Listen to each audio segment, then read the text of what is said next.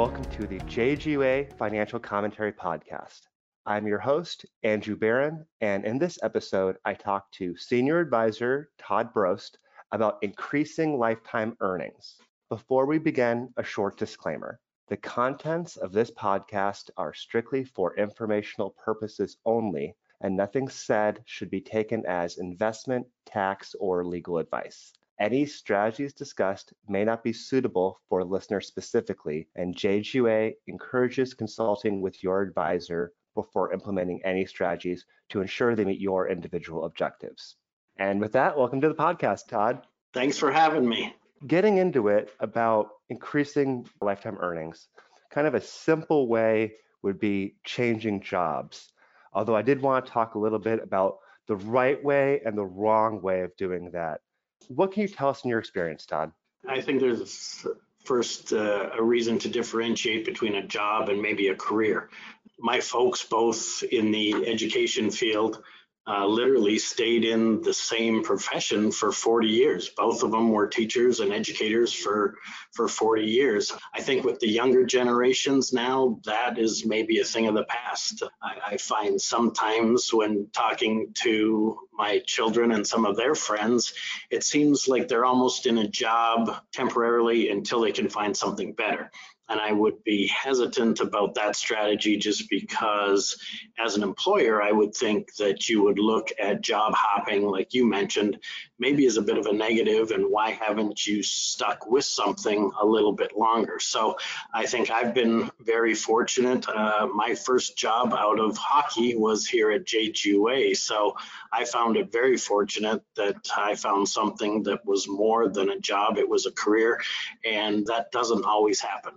I'd like to just talk a little bit more about job hopping, especially early on in your career. I think that some people might see a new opportunity after a year or so and think, oh, like this is this is the way to go. But exactly, if you have a history of that, let's say your first 10 years of your career is filled up with changing jobs seven or eight times, I think you're going to have a hard time advancing, especially um, you might be stuck at kind of entry level or lower level positions than you might be able to achieve if you had stuck it out and rose a little bit. I agree 100%. I think as an employer or as someone looking to hire this person, I think if you saw seven jobs in 10 years, you would say, what was the matter? Why couldn't they stick with a job longer than, than they did? And I think you would be automatically looking for a negative rather than a positive. And, and I think some of the things that, uh, you know, that, that I've found through my experience in dealing with so many different clients and their kids is that grass isn't always greener on the other side of the fence. And if you're with a good company, stick it out. And and like we had mentioned beforehand, we had talked about, you know, is there a way to adjust your job within the firm you're currently with? Is there a way to increase your skills and maybe go a different route and and maybe climb the ladder, so to speak? So I think there's a lot of options. I would be very hesitant suggesting to younger folks to job hop like you mentioned. I really think that's a negative and and to me at least looking at at a resume, that would be a bit of a red flag. On the other side, it can be a really good way to advance your career, making, let's say, strategic moves. Say you're in a large company and you have been there a while and you kind of know maybe there's certain bureaucracy or maybe you, you rub someone the wrong way over your tenure uh, and you know that you're kind of flat. Maybe transferring to a competitor or if you kind of feel comfortable, maybe even switching industries where you might have some skills that can transfer over and you can find yourself a different position. I agree with that uh, totally. I think in today's day and age, so many people are asking, what are the skills I should have? What's the industry I should get into? And I find it so many times, I think that just the people skills are so important. I, I think, regardless of what job you're in, I, I look at my daughter who's a nurse, I look at my son who's going to grad school to get his master's and be a financial planner at the end of the day, you're dealing with people. You're handling people, you're communicating with people, you're working as part of a team.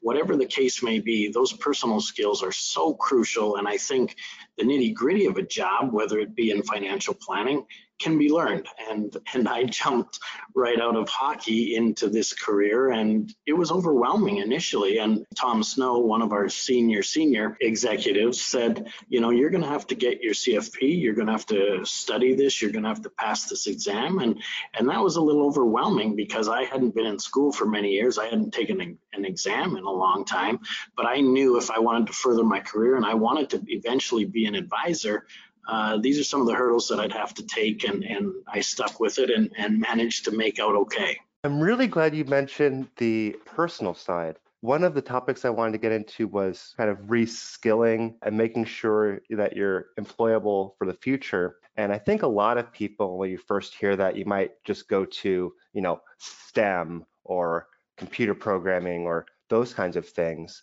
But I absolutely agree with what you had just said is actually being able to communicate effectively and relate and empathize i think those are actually incredibly valuable skills and i think they can always be improved on. No question about it. I sometimes see my my kids now that we're empty nesters i use that term lightly but young adults that are in a room with four or five friends and they're all looking at their phone as important as that is and i know that's the that's the younger generation i know that's important but still i think that skill of going out to lunch with someone sitting across the table with someone having a coffee with someone sitting in a boardroom or a conference room and communicating and listening to someone speak and really trying to figure out what they're trying to say and what's their nonverbal cues and, and looking at their body language those are skills to me that are invaluable and i think those are the skills that really translate profession to profession. I think the you know the day-to-day stuff that you need to learn can be learned through courses through books like the cfp like the financial planning that we do.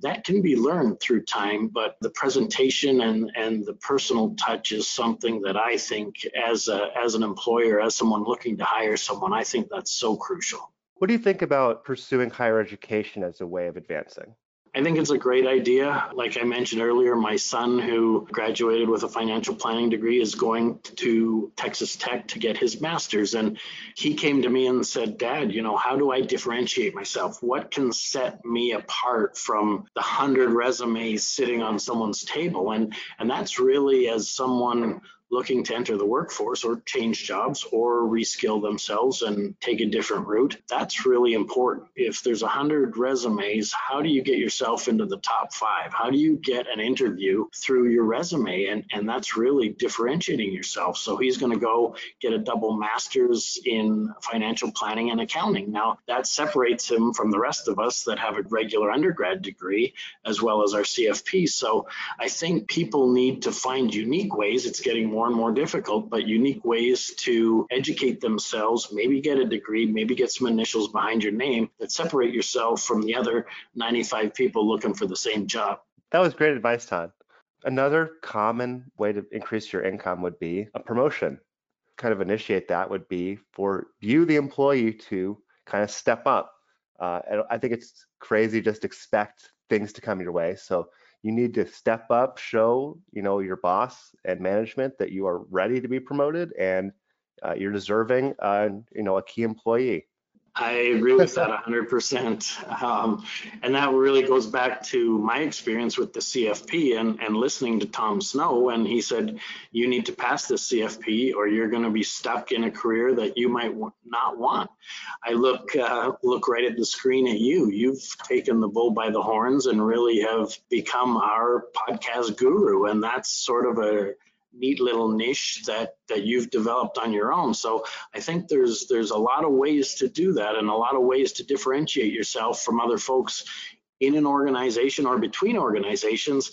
It's just difficult to find what that is and and what makes sense for people. I don't think you know, um, being the podcast guru is for everyone. Someone who doesn't want to be on the screen or listen to themselves talk or handle interviews is, is going to be a good fit. But you've done an outstanding job of this, and I think it's really cool. And it was a void that we needed filled within our organization. So I think those are the kind of things that that really help one's career. You're doing something that you enjoy and obviously enjoy doing and like doing and do a great job at it and it differentiates you from some of us older senior advisors.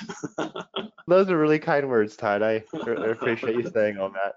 The next topic I want to touch on, I think, is really big and has been growing, especially since the pandemic started, some side businesses. And that could really just be anything from picking up a few extra hours from a local store or an Airbnb. Do you have any experience with clients taking on any extra work or anything? Yeah, I sure do, and I think the the popular one is is definitely you know the Airbnb and the VRBOs, and I took that uh, leap of faith uh, a few months ago in in buying a spot on the lake. Uh, when we bought it, the prior owner had already filled some rental contracts for eight or ten weeks this summer that we kept and, and, honored, and it was a fantastic deal. We got to meet a lot of people that had been longtime renters. It helped uh, obviously pay the tax bill and pay the mortgage bill, and they're interested in coming back year after year. So that's something that we sort of stumbled into. We got very lucky. My youngest son uh, this past summer was uh, graduated from from high school. He's just extremely handy. Uh, he's great with tools. I don't know where he gets that from. It's sure not his father, but he put his name out there on Facebook and said, "I'm pretty handy. I've got a lot of tools. I'll work hard, and if you need something done around the yard or the house, let me know." And that just ballooned into a great gig for him, where he was almost too busy throughout the summer. He was working eight to 10 hours a day, uh, seven days a week. And that was just for something that he tried and threw on Facebook and said, I'm available and I love doing it. And if you need me, let me know. So those are the kind of things I think that can really turn into something big because you're doing something you enjoy. It doesn't feel like work. It's done in your spare time and it brings in a little income. So I'm all for those side hustles if it's the right fit. Once again, I really like how you said all of that. I think exactly embracing hobbies or things that you know you're good with and taking that to the next level, even if it's a little bit of income, over a course of a year, it could really add up and help pay some bills or spending money or what you needed to do. No question. And I have that discussion really with a lot of my clients that are at retirement age. And, you know, I think one of the keys when dealing with retirement is what are you going to retire to rather than what I'm going to retire from. We have so many folks that are extremely successful that we've helped that go from 110 miles an hour and they just want to stop and I want to get out of this. And that's great for two or three or six or eight months. And you can golf and you can travel and you can spend time with kids and grandkids. But I really think, and I've seen it, you get bored. So I think when dealing with retirement, the other side of that coin, we know what you're retiring from, and there's a reason to get out, but what are you going to retire to and what are you going to do?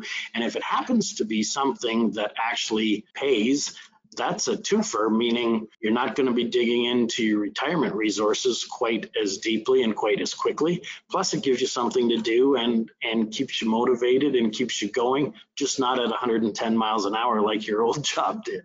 Absolutely. Regardless of where you are in your career or your income level, it's always important to live within your means and to be saving and to be investing and for your future. And that's kind of where we come in as advisors. Absolutely. And I think that's a great point. And I think unfortunately the uh, the generations were of even my parents and my grandparents were much better at this than than we are. I remember my grandparents saying, you know, if you couldn't afford it, you didn't buy it. If you didn't have cash in the bank to pull out and pay for your refrigerator, you could do with the old refrigerator. If you couldn't write a check for a car, you didn't need that car. I think that methodology probably has gone to the wayside, and now we're treading on that do I need it or do I want it, and when do I want it, and with our friends at Amazon, and it can be done very, very quickly. So I think you're you're exactly right when you mention how important living within your means and living frugally are. I heard a, an advisor once tell me this in a meeting that I was in that what you save is more important than you what you earn, and I said what does that mean? And they said, well, if you save a dollar, you save a dollar. If you earn a dollar and you're at a 50% tax bracket, you earn 50 cents. So really, when looking at the savings versus earnings, it does say that saving a buck is more beneficial than earning a buck because out of that buck that you earn, you're not going to get that full amount. So that was really a kind of a cool thing that I remember from early in my career that really made a lot of sense and said, hey, let's not only focus on making more and increasing income, but let's look at the other side of the ledger and say, hey, maybe I can save a dollar because that's probably more important. Did you have any closing thoughts, Todd? This was really cool. I enjoyed it, and uh, I think it's really one of the best parts of my job in dealing with stuff like this is that every client is different.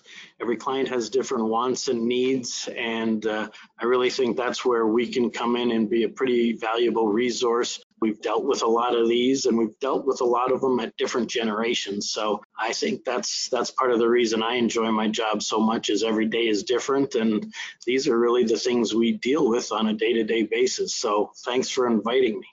Always a pleasure to have you, Todd. Thank you for giving such an eloquent summary about some of those questions.